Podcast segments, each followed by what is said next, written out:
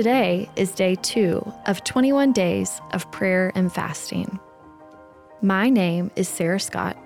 I serve with our adult ministry team, and I deeply desire for people to love Jesus and to be connected in our church body. As I read from Psalm 139 today, join me in reflecting on what it means to be fully known by God. Psalm 139, verses 1 through 6 and 23 and 24. O Lord, you have searched me and known me. You know when I sit down and when I rise up. You discern my thoughts from afar. You search out my path and my lying down. You are acquainted with all my ways. Even before a word is on my tongue, behold, O Lord, you know it altogether. You hem me in behind and before. You lay your hand upon me. Such knowledge is too wonderful for me. It is high, I cannot attain it. Search me, O God, and know my heart. Try me and know my thoughts, and see if there be any grievous way in me, and lead me in the way everlasting. As I read the passage again, take a moment to acknowledge any feelings that may rise to the surface as you consider being fully known by God. Does being fully known bring out a sense of freedom or fear? Psalm 139, verses 1 through 6, and 23 and 24. O Lord, you have searched me and known me. You know when I sit down and when I rise up. You discern my thoughts from afar. You search out my path and my lying down, and are acquainted with all my ways. Even before a word is on my tongue, behold, O Lord, you know it altogether. You hem me in behind and before, and lay your hand upon me. Such knowledge is too wonderful for me. It is high, I cannot attain it. Search me, O God, and know my heart.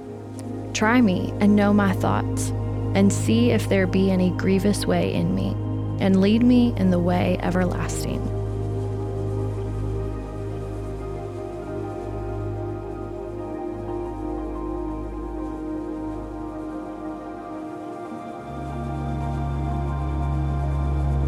David rejoices that he is known by God, and in his rejoicing, asks God to search him and know him even more intimately. He wants God to dig out the sin that tends to linger deep down in places that only God could find. As we walk through this season of fasting and prayer, may that become a daily petition. May we pray that He search and reveal to us what may be holding us back from knowing Him more dearly.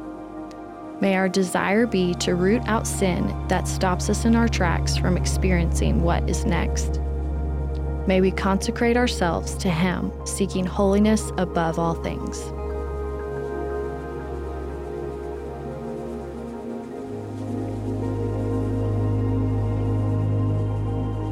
O oh Lord, you know me better than I know myself.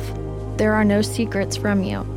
I pray today I am reminded that is a blessing. There has never been a time that you didn't know me. Let me find comfort in knowing that with you, I never have to pretend. I never have to hide from you. I never have to wear a mask. You are not scared of my anger or sadness or regret. You do not find my questions or doubts to be off putting. Oh Lord, let that knowledge overwhelm me in the best way. I praise you because I am fearfully and wonderfully made by you. I praise you because you knit me together, creating the intricate pattern of who I am. Let the knowledge that you were specific in forming me sink in, but continue to feel new every time I remember it. O oh Lord, as I walk closely with you, remind me who I am, a precious adopted child of the King. And because I am your child, Remind me I am safe with you as you call out the places in me, the anger, the regret, the disregard that I need to confess to you. As you lead me to holiness, there may be pain, there may be sadness or doubt or fear, but remind me that in it all, you are with me. I pray as you reveal the places in me where you want more of me places where you need me to go or to rearrange, that I would trust that it is for my good and for your glory. Today, Lord, I pray I find comfort knowing that where I am is never too far from you.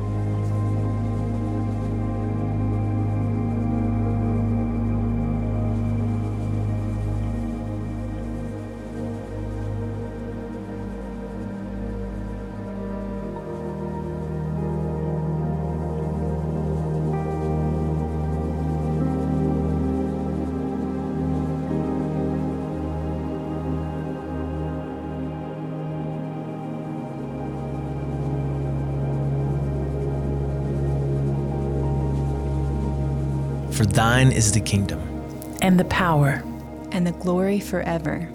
Amen.